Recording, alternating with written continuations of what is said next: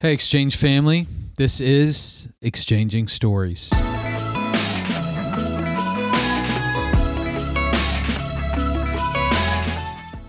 I was so wrapped up in myself. You know, and that's the nature of sin. We are so wrapped up in ourselves that we never really fully comprehend the consequences of that to others. Hey, in today's show, we're here with Jeff Wuchich. Hey, Jeff. Hi, it is a blessing to be here today. Yeah, I'm glad you're here, Jeff. And uh, there's a lot of uh, cool elements of your story about how the Lord has worked in your life and your family's life, but there's probably some at Exchange that don't know uh, who you are. And so, uh, before we get started, why don't you just tell us a little bit about your family and uh, how you ended up at Exchange? Sure. My uh, wife Renee and uh, son Matthew are my immediate family. Um, Renee and I have been married for uh, 18 years now, and Matthew will turn 15 in July. Uh, how we got to uh, be at Exchange is actually a, an answer to the Lord's prayers, to prayers to the Lord, the Lord answering prayers.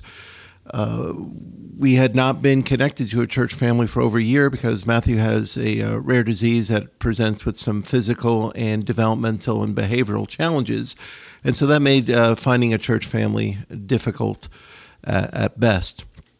And we had been praying for a church family. And then, uh, not a week after doing that, we got a knock on the door, and it was you and your son Brody, who's actually very close to Matthew's age. And uh, I remember were, that day. Yeah, you were uh, very welcoming and uh, laid it all out to you to what uh, what our family was about. And you treated us as children of God, not as a problem to be solved, and welcomed mm-hmm. us with open arms. And the community did as well. And welcomed Matthew into the uh, Sunday school classes and helped him to uh, foster a love for Jesus um, mm. beyond what we, uh, you know, my wife and I do.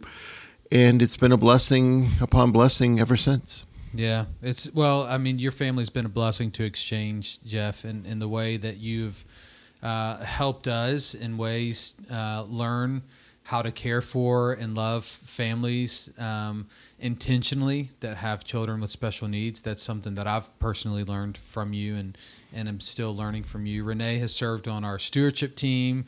Uh, Matthew comes in with a big smile most days and most, uh, days. most days and, and offers that fist uh, for a fist bump, you know, and mm-hmm. Uh, says hello. And so uh, we're we're really grateful uh, that you guys are here, and um, we're really grateful that you let us walk alongside of you.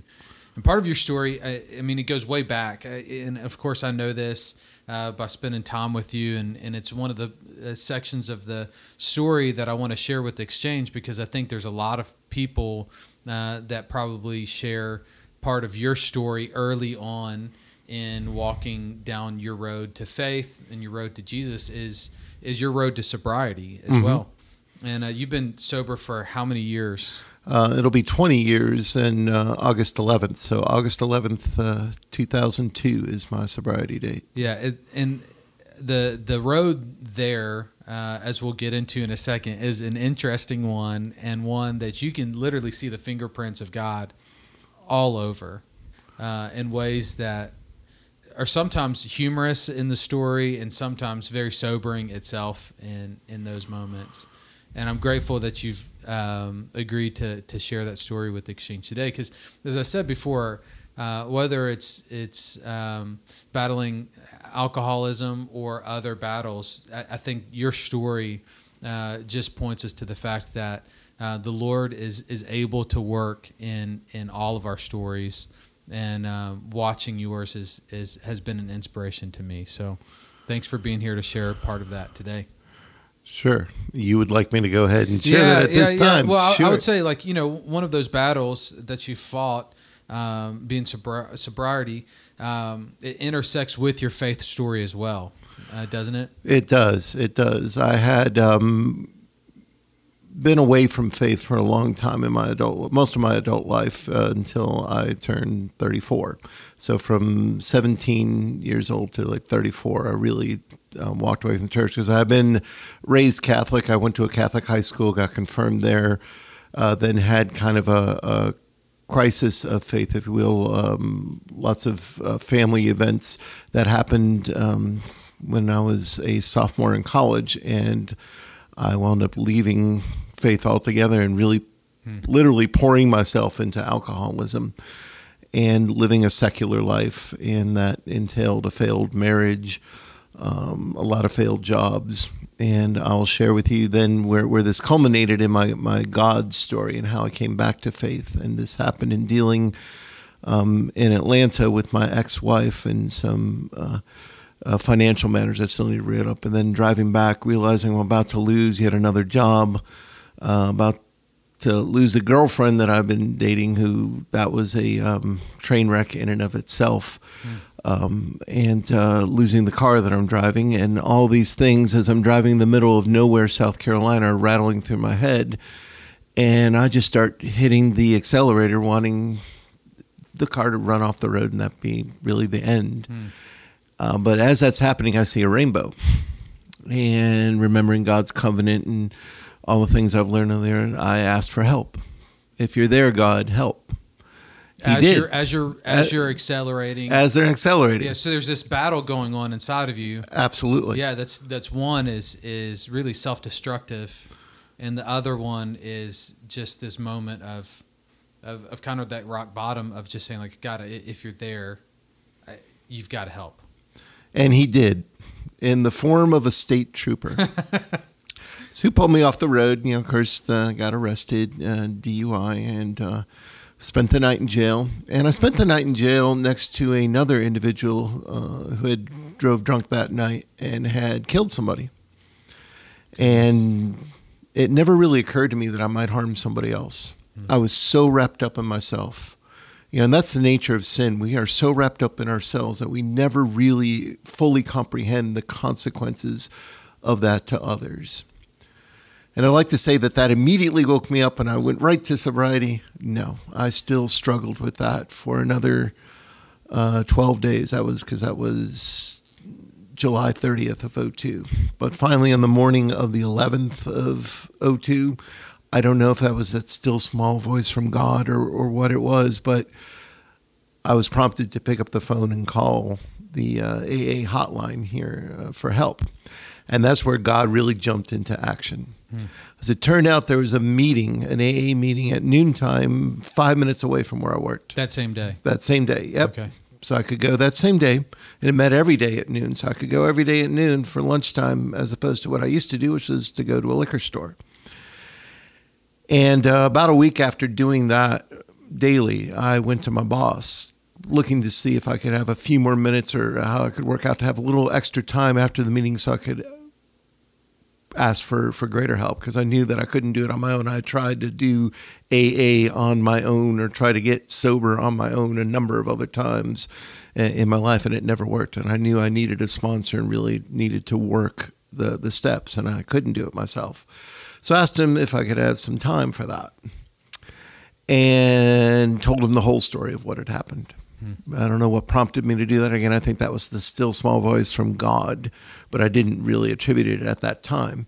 But I did anyway. And um, that's really where God did for me what I couldn't do for myself because it turned out that my boss was from the exact small town that I wound up uh, arrested in in South Carolina and his dad was the judge oh, in that wow. town.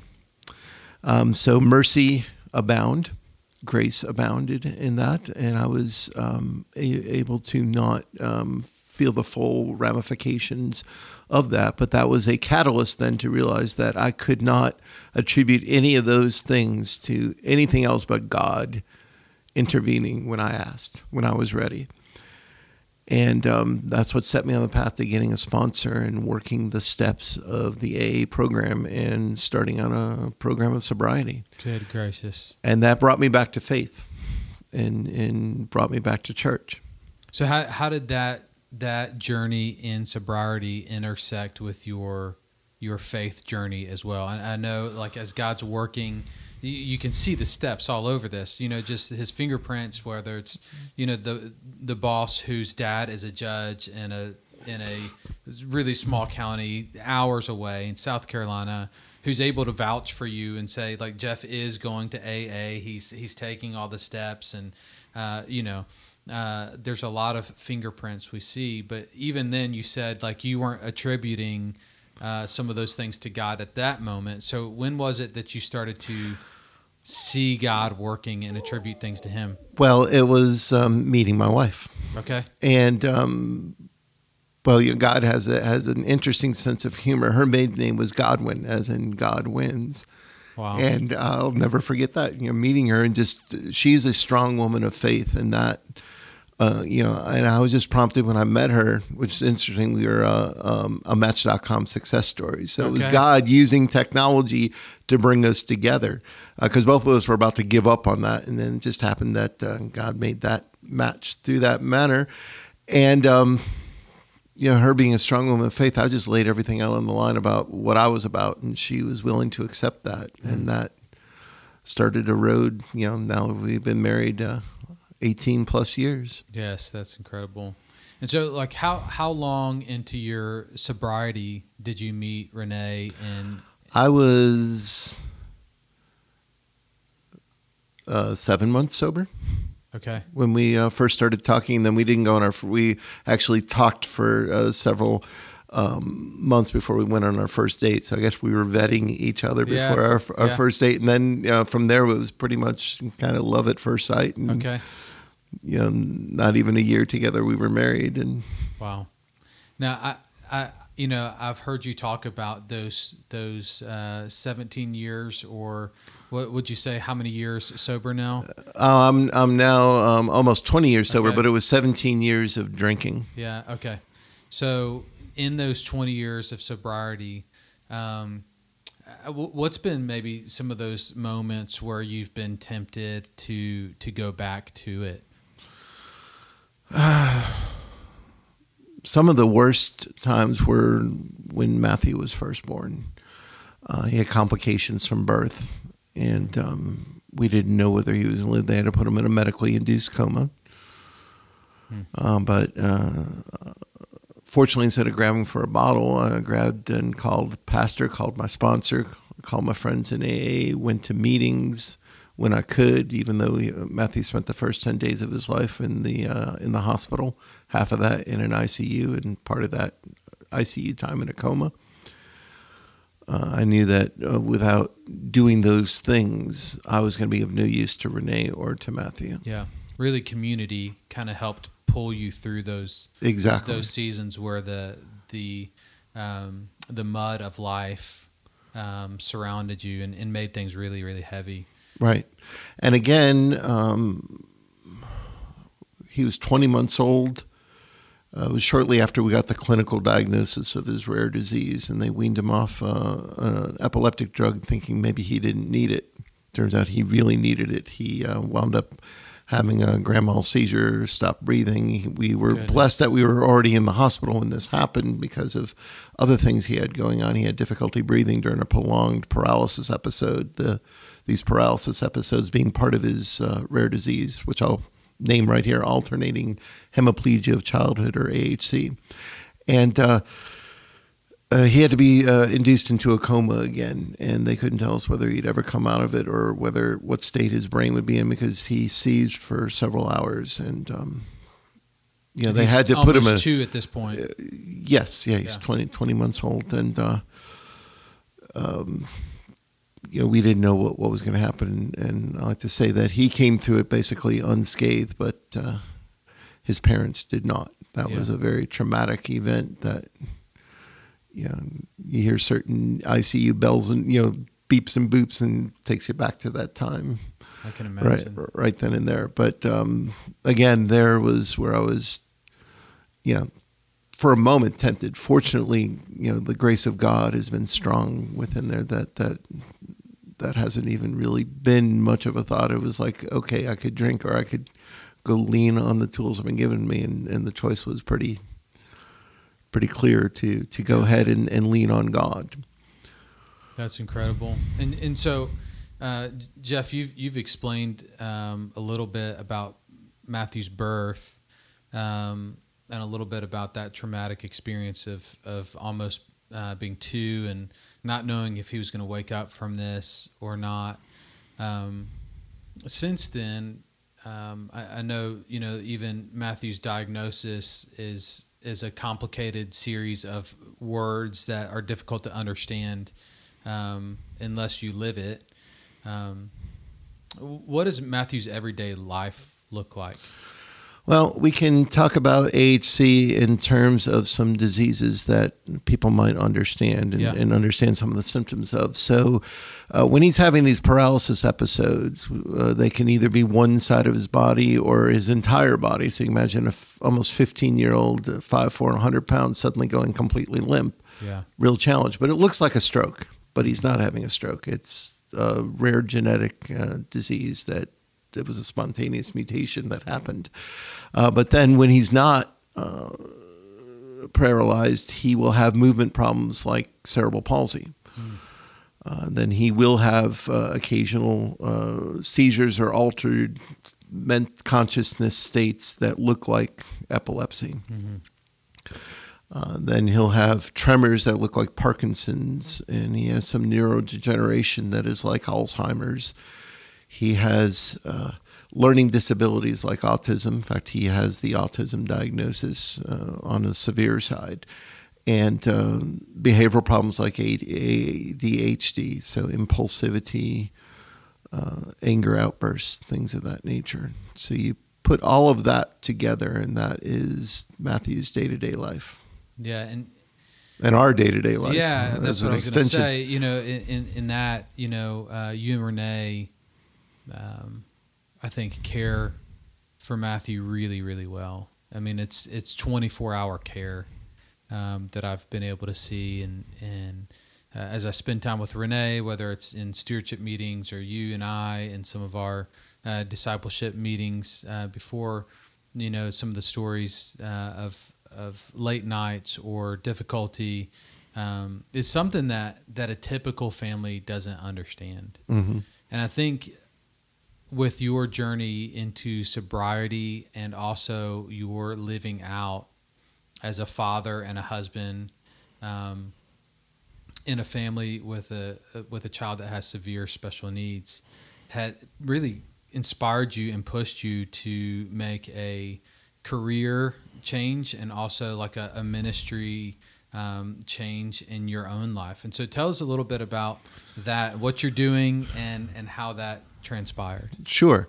Um, so I've been for the the past uh, quarter century selling software uh, for a living, and um, before Matthew was born, we were in a uh, Bible study class called Disciple One. We were in the Methodist Church at the time, and everybody in there said I should be in ministry, and actually I should be in some sort of counseling profession type ministry, and uh, I was shocked by that. Although my bachelor's is in psychology, and uh, you know, it served me well in sales.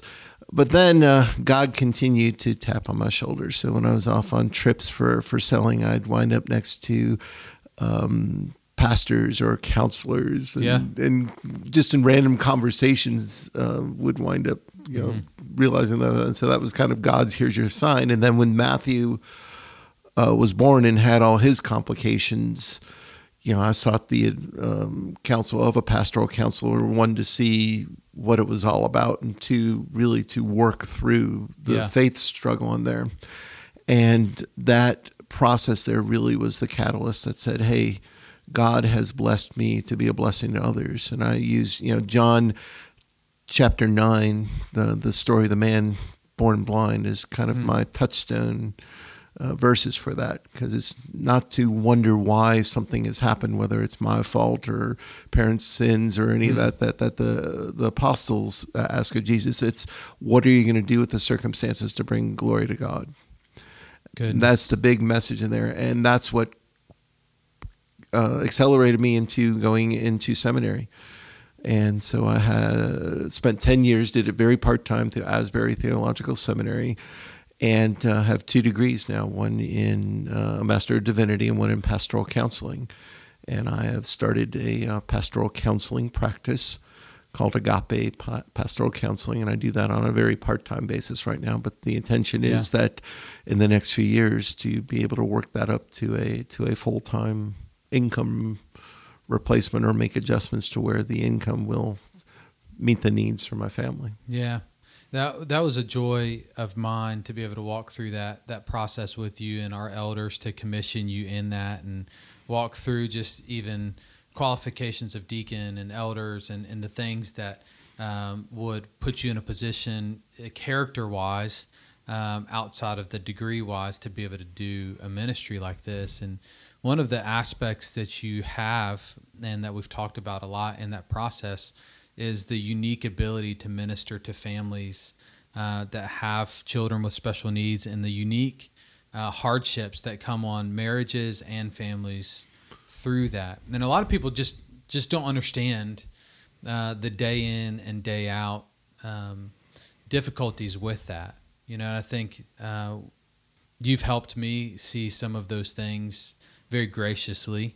Um, if there was a spot that you could, you know, as, as we're speaking to the majority of exchange now, if if there was a few key things that says, man, if you have a neighbor, a friend, a coworker, uh, a relative, maybe someone in your life that God has placed you in their circle, um, that that they have a, a child or uh, someone in their life with special needs, and um, maybe maybe they they don't understand exactly. If there's a few points that you could say, hey, here's some some really easy ways that you can practically care for those in your life uh, with this. What, what would a couple of those be?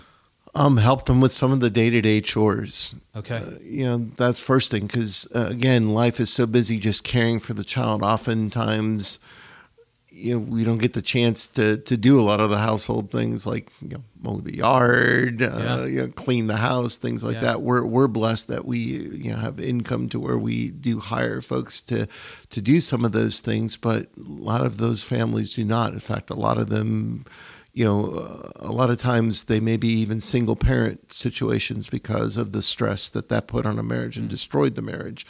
Or they may be working so hard to pay the medical aspects uh, of a child or, or get them the special therapies that they need. So they don't have the time to do those basic things. So even bringing them a meal. And also, it's a very isolating thing to be the parent uh, of a special needs child. So just go visit yeah. Stop in, you know, call them and say, well, first I'll call up. Don't don't just drop by because sometimes that can be yeah. uh, disruptive. But uh, make make time to to just go visit. Just come and say hello. Yeah.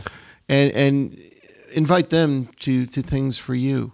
Yeah. Yeah, that you put on, even if they have to keep declining because of whatever circumstances sure, are going on with it, their child. Give them keep the, keep yeah. keep inviting. Yeah.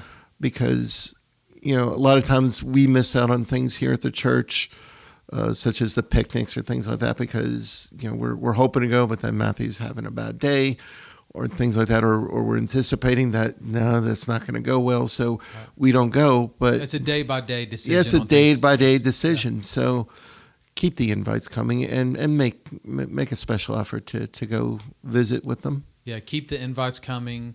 Uh, reach out. Uh, don't be offended when you say we can't today. Right. Um, just continue to to pursue that relationship. And I, I, one of the things that I learned you were really gracious with, and um, you know, I, I think uh, initially uh, when you guys came in, you know, like I was I was always uh, excited to see Matthew. I would engage Matthew.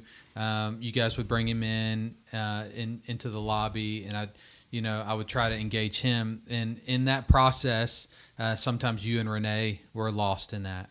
And, you know, I, I you probably don't even remember this, but at, at one point, um, you, you said, like, a lot of times people uh, end up engaging Matthew and, and we'll walk past, you know, in a certain way. And, and that was really helpful for me to, to, um, en- engage everyone in that. And, um, certainly not not bypass Matthew, but also understand that that you guys have shared that morning with Matthew, and if he's had a rough morning, most likely so have you. Mm-hmm. And so I, I, think that was really helpful for me to understand and, and learn and, and walk in. Um, and I think, you know, as you continue and, and grow in your uh, pastoral counseling practice, We've talked a lot about the needs. Well, you've already mentioned some. The the statistics on marriages aren't great. Um, uh, with with uh, special needs in the family, there's added pressures and and stresses and and things like that. And so, now what's what's some of the things that you and Renee have done that even in the the difficult seasons have kept you guys together and unified? Well, one of the big things we do is pray together. Hmm.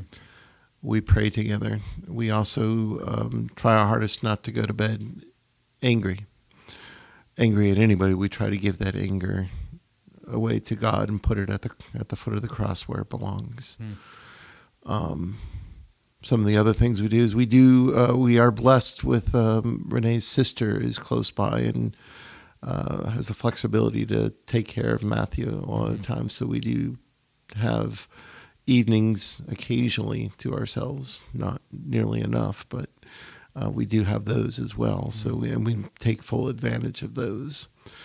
Uh, we make sure to um, take precious moments just to express love for each other. Hmm. And those things throughout the day, that's not uh, a cliche, it's really from the heart. And, Yeah. and we do little things for each other too that, you know, may not seem like much to others, but really when carries the weight of, hey, I love you and I care about you and I'm taking a moment out of my busy day just to make sure you know it. Yeah. And I think those are good things just for any marriage. Not, they, you know, they become a little more vital when you have limited time because of uh, needs of a, a child with special circumstances. But Yeah. I think those are good things that any uh, any family Absolutely.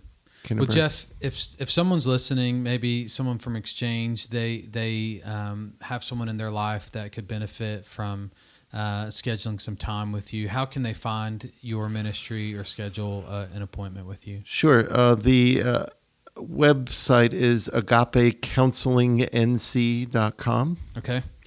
or um, they can send me an email and it's jeff.wuchich, W-U-C-H-I-C-H, at agapecounselingnc.com, or they can call me at uh, 919-706-1409. Okay.